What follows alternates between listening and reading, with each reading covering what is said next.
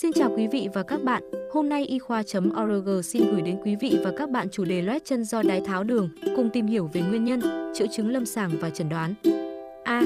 Nguyên nhân phổ biến nhất gây loét ở những người mắc bệnh đái tháo đường là suy tim, gluco máu cao tăng đường huyết, tổn thương thần kinh, bàn chân bị kích thích hoặc bị tổn thương.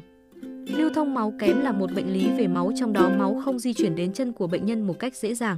Việc lưu thông máu kém có thể khiến cho các vết loét trở nên khó lành hơn. Nồng độ gluco máu tăng cao có thể làm chậm quá trình chữa lành vết loét ở bàn chân bị nhiễm trùng, vì vậy việc kiểm soát lượng gluco trong máu là rất quan trọng. Những người mắc bệnh đái tháo đường type 2 và các bệnh nội khoa khác thường gặp khó khăn hơn trong việc phòng chống nhiễm trùng do loét. Tổn thương thần kinh là một ảnh hưởng trong khoảng thời gian dài và có thể gây mất cảm giác ở bàn chân của bệnh nhân. Các dây thần kinh bị tổn thương có thể gây ngứa ngáy và đau đớn. Tổn thương thần kinh làm giảm độ nhạy cảm của các cơn đau ở bàn chân, làm cho bệnh nhân không còn cảm giác đau nữa. Điều này có thể dẫn đến hình thành các vết loét.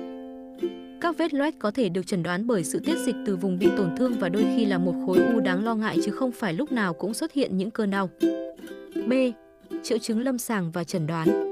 B.1 Triệu chứng lâm sàng một trong những dấu hiệu đầu tiên để nhận biết vết loét ở bàn chân là dịch chảy ra từ bàn chân có thể làm bẩn tất hoặc dính da dày.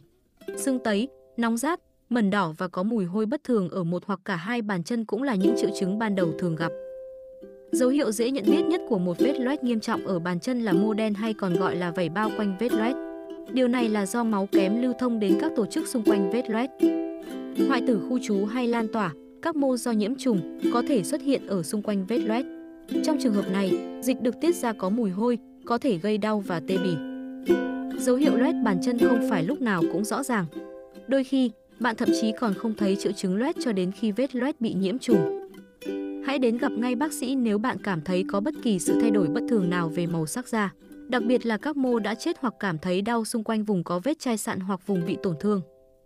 B.2 Chẩn đoán Bác sĩ sẽ chẩn đoán mức độ nghiêm trọng của vết loét trên thang điểm từ 0 đến 5 bằng hệ thống phân loại vết loét Wagner.